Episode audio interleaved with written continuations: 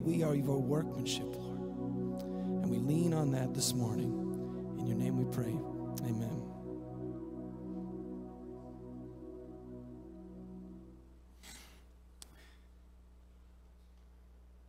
We are going to go a little bit longer today, and we knew that, so all of our children's workers are aware of the fact. So we just took a little extra time to share Teresa's story because I wanted you to hear that. I thought it was really important to us this morning. So, to give you a head start, we're going to be looking at Luke chapter 7 here this morning.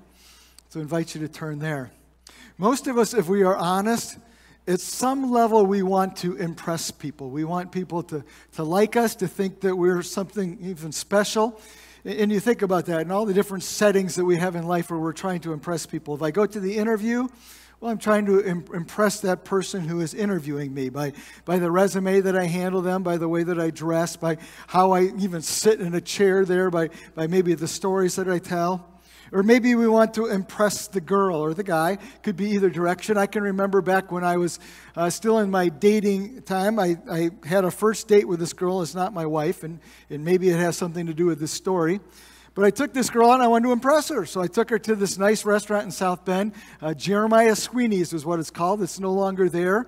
But uh, it, was, it was pretty nice. And so I um, thought that was impressive just to start with it. I took her there. It had a salad bar. Do you remember those?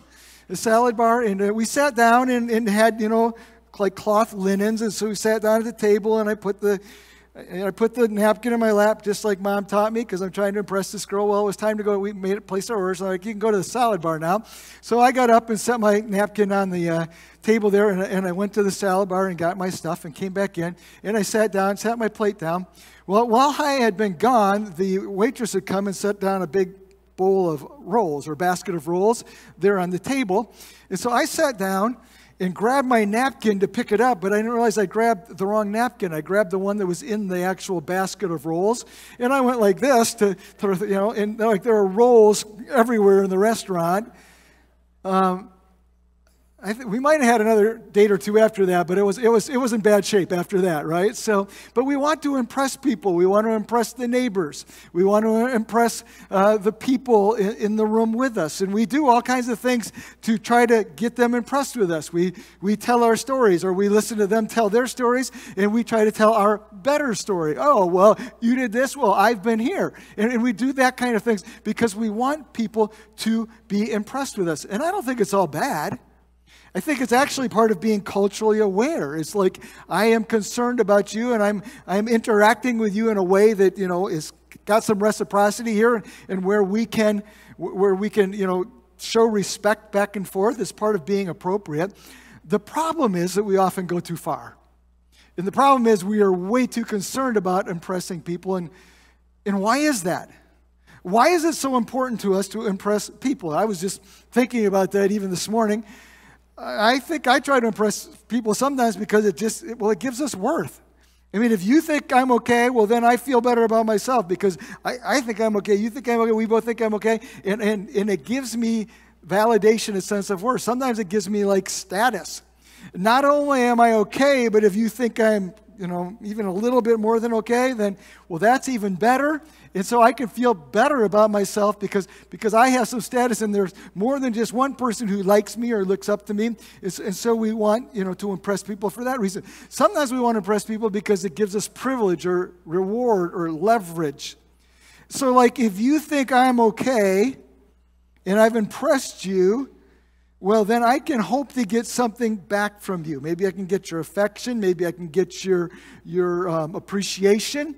And maybe you can even do a favor for me. And, and, and maybe it's even like that trade off. But if I can impress the right people in life, well, they can do the most for me too. If I can right, impress the right person in the company, well, he can do the most for me. And so we want to do it for the, for the, what we get in return. And sometimes we want to impress people because it just gives us power.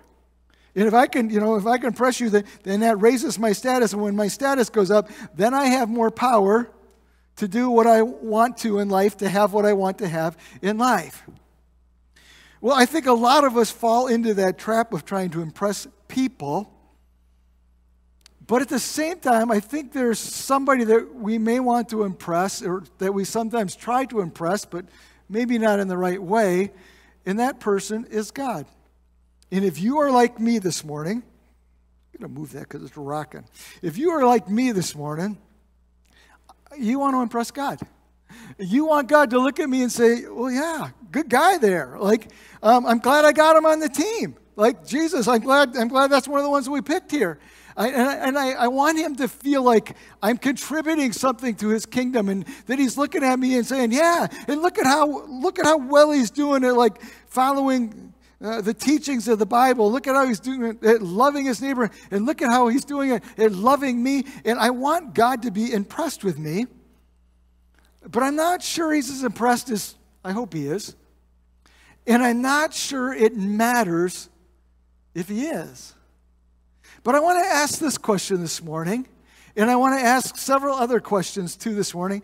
But the question is this How does a person impress God? And it's not the same way that we impress people. And to study this idea this morning, we're going to look at a story of a guy who impressed Jesus. In fact, the words that it says is that he amazed Jesus. Jesus looked at this guy, stood back, and said, Whoa, think about that. Has Jesus ever looked at you and said, Whoa? And that's exactly what happens to this story.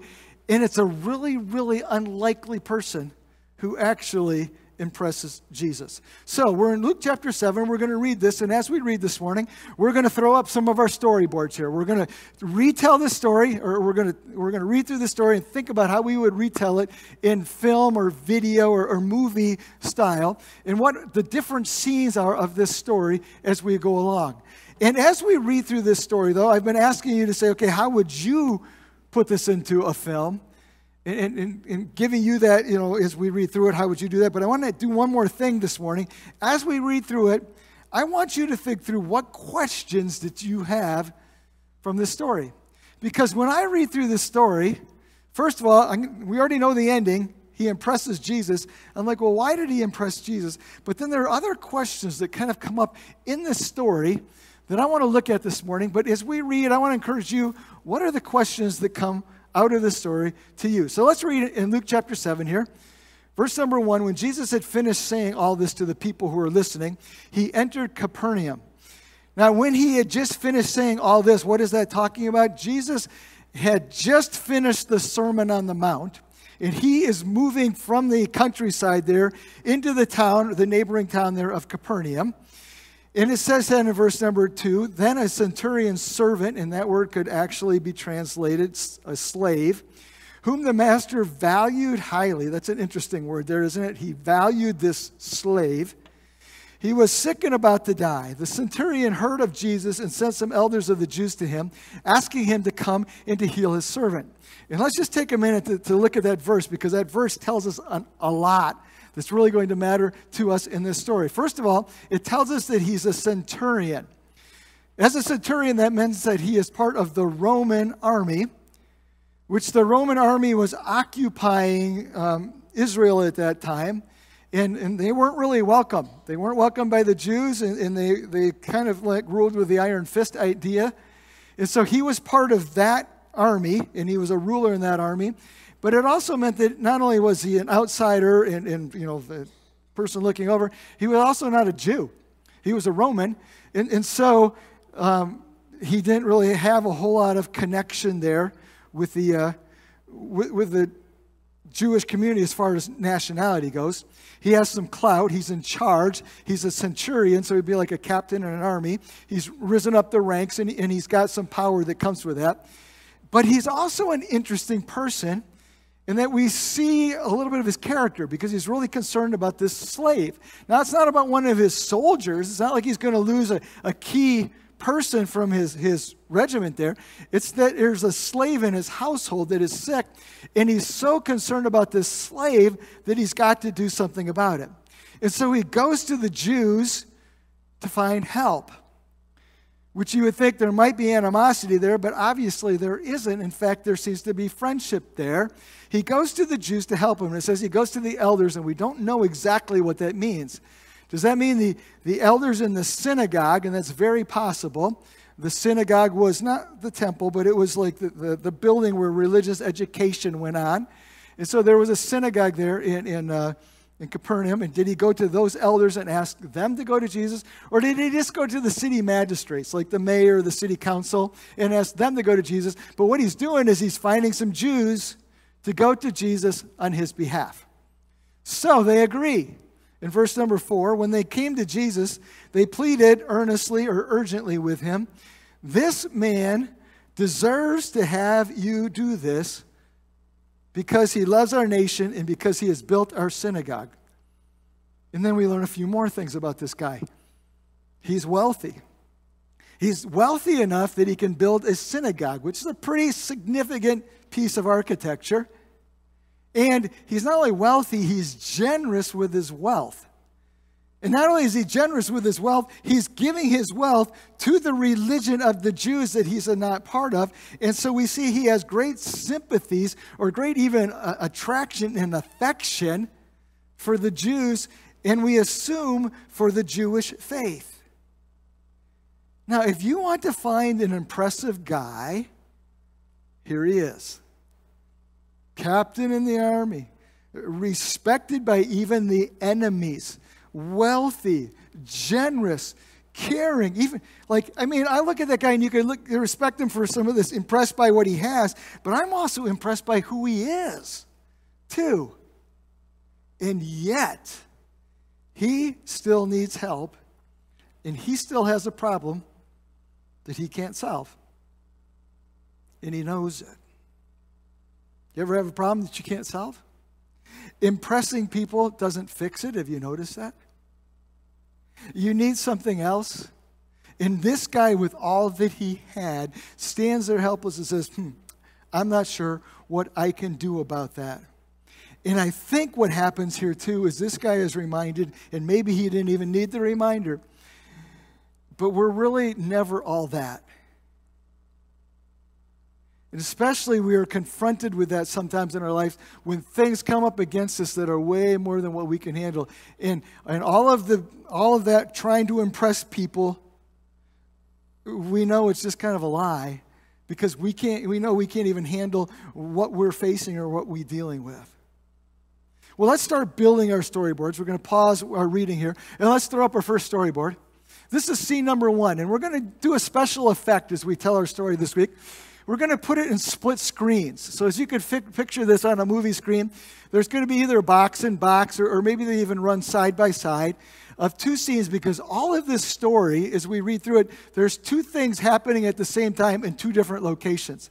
And so we're going to try to stay in those locations as best we can and tell the story that way. So we see it here. We have on, the, on, the, on your left, we have the sick slave, and we see the, the centurion there. He's standing there in green and he's concerned about his slave, and so he calls in these elders and says, Hey, would you mind going and talking to Jesus? And well, Jesus, meanwhile, is just wrapping up the Sermon on the Mount there and, and is, is about to head into town. So we go to see number two then.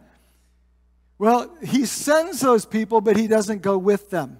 Maybe he doesn't go with them because um, he knows he's a, a Gentile and, and, maybe that wouldn't be appropriate. Maybe he doesn't go with him simply because he's staying behind and trying to take care of the slave, so his slave's not by himself, or we don't really know, but he chooses not to go. Instead, he sends. And so we see that going on, and the man continuing, or the centurion continuing to take care of his slave there, while the elders that he talked to in the last scene approach Jesus, who's coming down from the Sermon on the Mount, and he starts to have this conversation with them. And the conversation is, is what? You need to come help this guy because he deserves it. Now, keep that statement in mind. It's important to the story. We read in verse number six, so Jesus went with them, and that leads us to our next scene, which is where we see uh, Jesus then going with the elders back to, or not back to, but going to the centurion's house where the slave lies sick.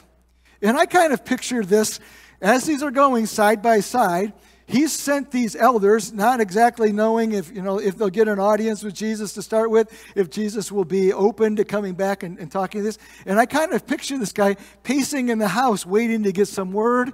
Is they coming? Are they not coming? Are they coming? Are they not coming? And there's a window there, and every once in a while he stops and looks out the window and, you know, paces back and forth. And he stops and he looks out the window and he sees some people running back in his direction. And it tells us in verse number six um, Jesus was not far from the house when the centurion sent friends to him. And so we go to the next scene here. If we can advance that. Number four.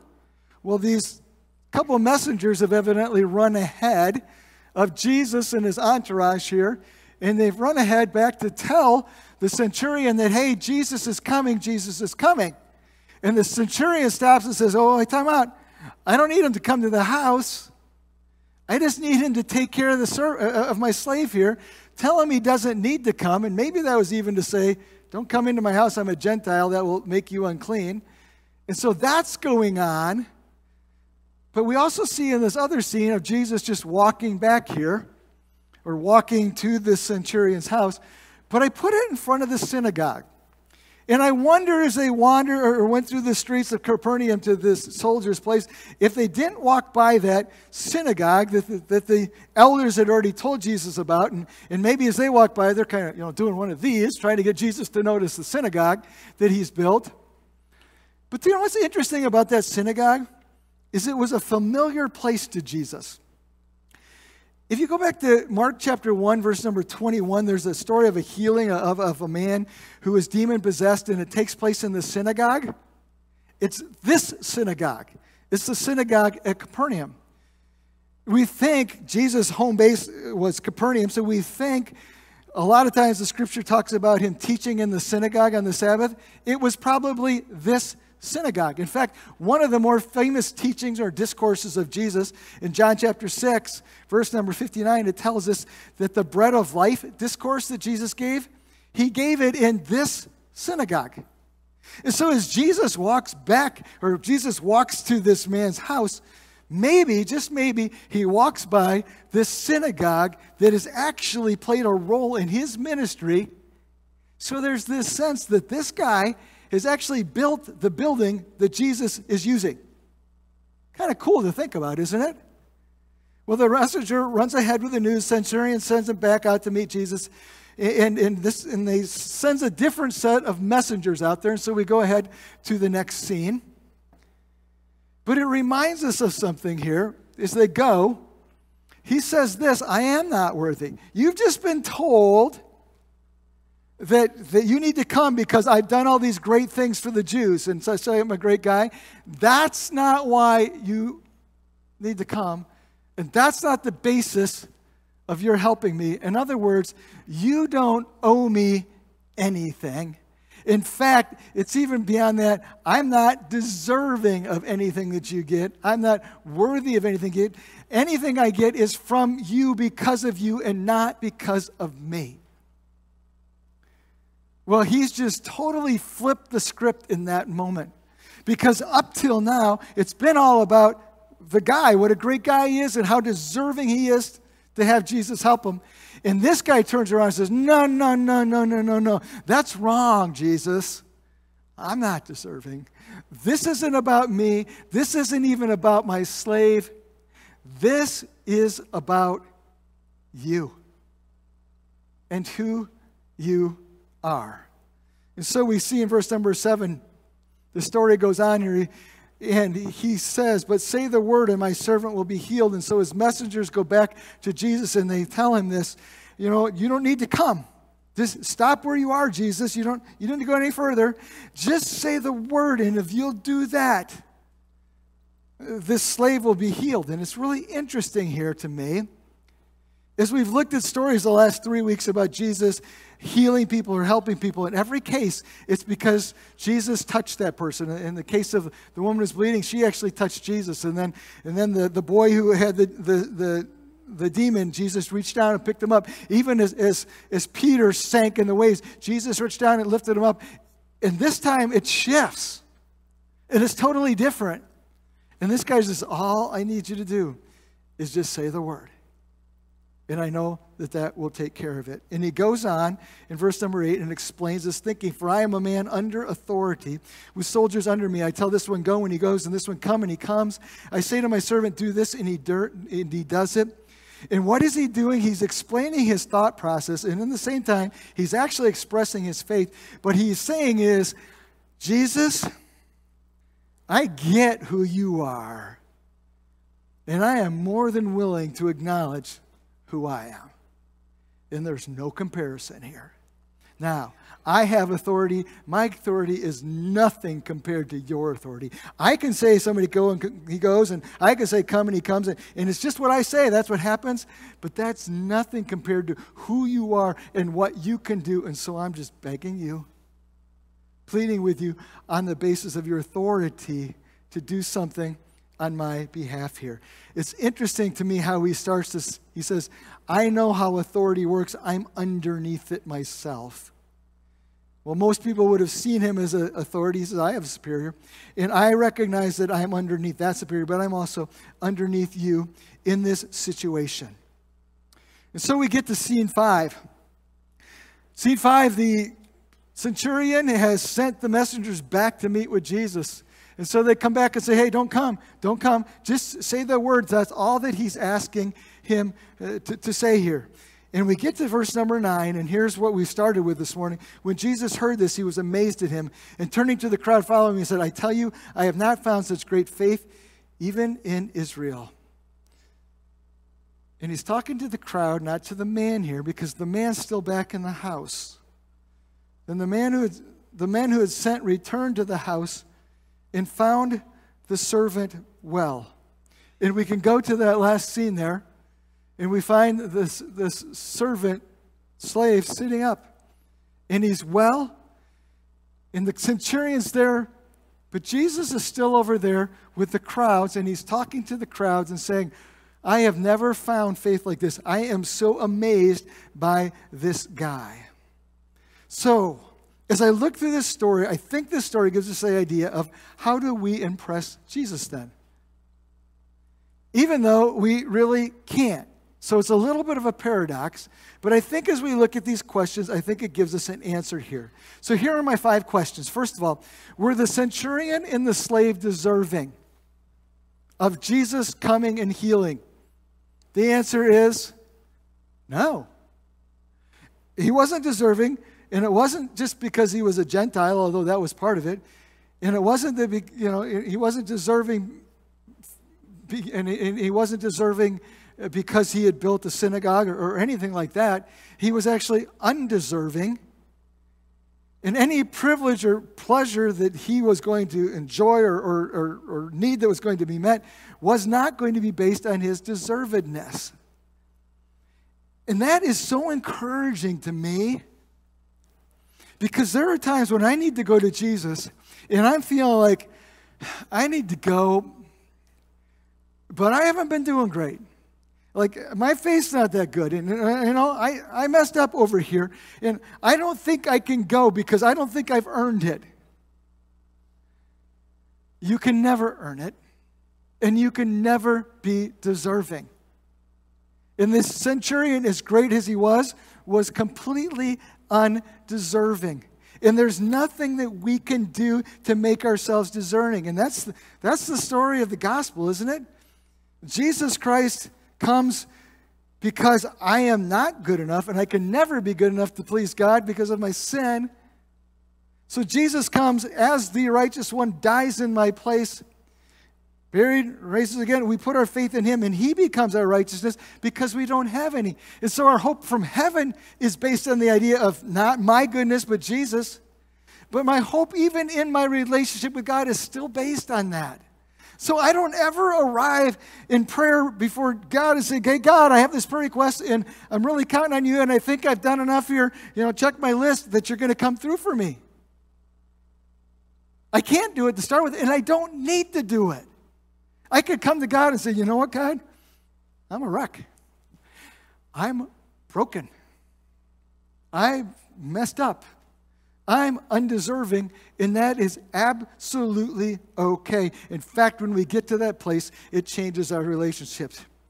Key point grace is only available to those who are undeserving.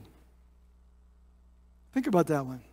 Grace is only available to those who are undeserving. If you're deserving, you don't need grace. Isn't it good news this morning? We all qualify for grace. And that's what this guy comes to Jesus, hey, I need grace. And we can all come to Jesus and say, I'm undeserved this morning. I need grace. And here's what gets even better Jesus is drawn to the undeserving who know that they need grace. John 1, when it said that Jesus came, it says that he came full of grace and truth. Why did he come full of grace? Because he was coming to the undeserving who desperately needed it and could do nothing on their own. Jesus is drawn to the undeserving who know that they need grace. And we can have hope of God's blessing in our lives today because we don't have to earn it. And because we can never deserve it. And so we don't have to worry about having enough spiritual capital to finally get God to say, okay, you measured up. I think I can bless you now. It just doesn't work that way. So the centurion acknowledged his own deservedness. And we can do the same. Second question why did he appeal to Jesus' authority? I think it's because he actually understood what authority is all about. Authority is not about power. Authority is about taking the resources that you've been giving them and using them as they're intended.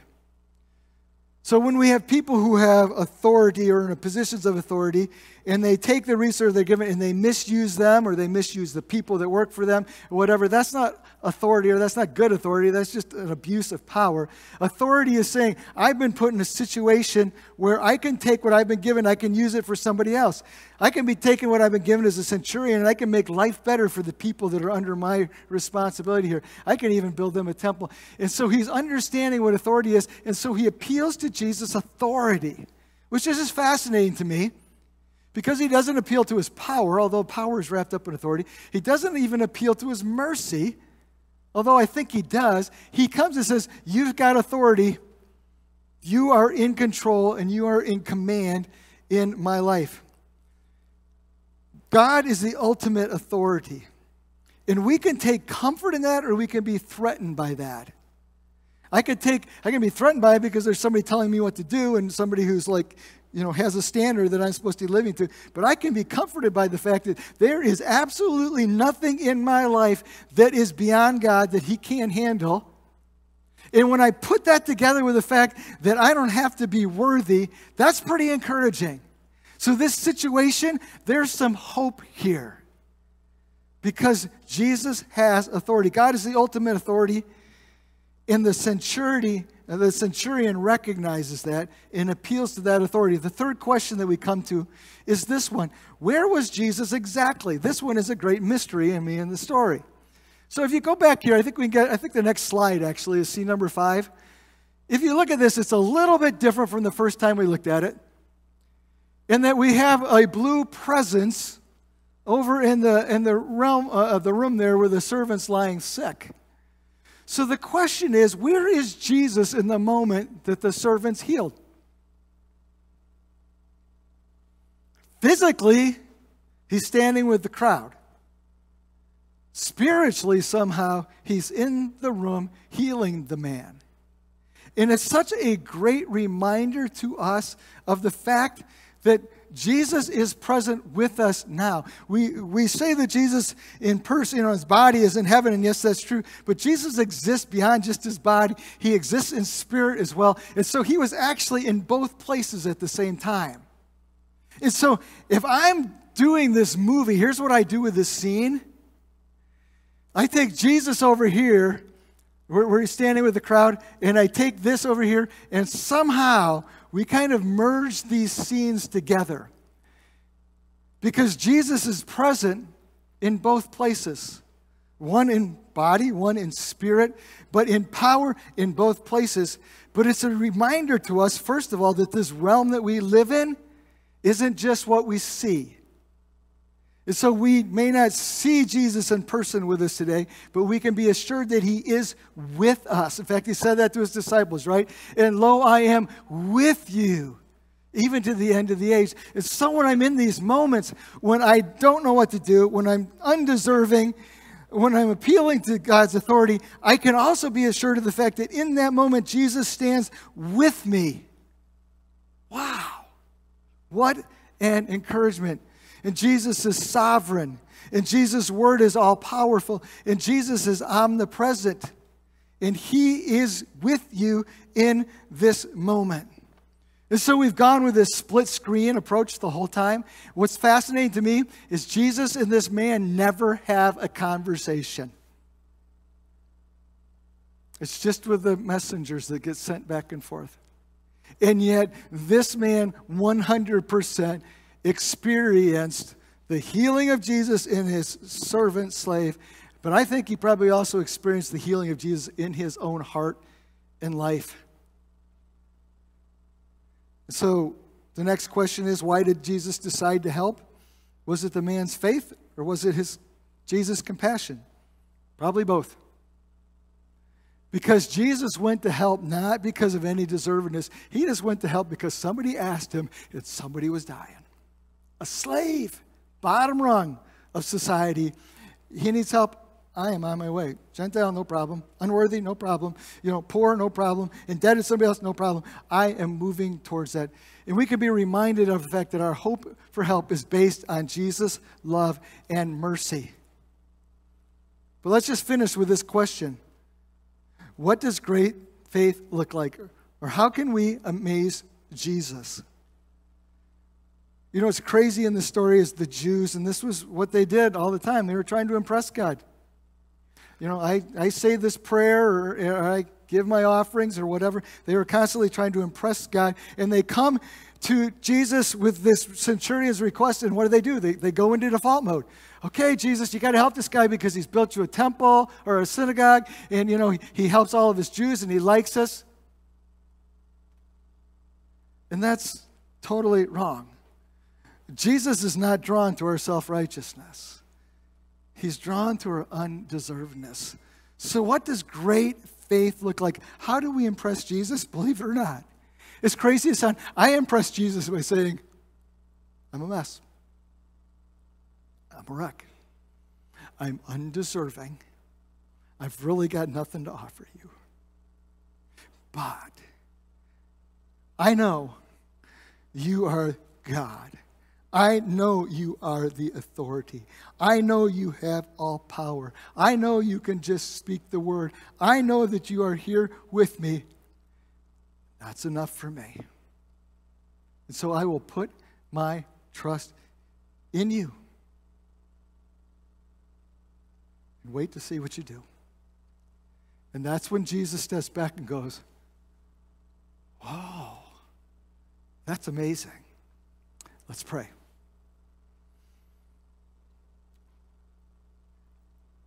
Dear Jesus, I am so grateful for the fact that you're not looking for deserved people, deserving people.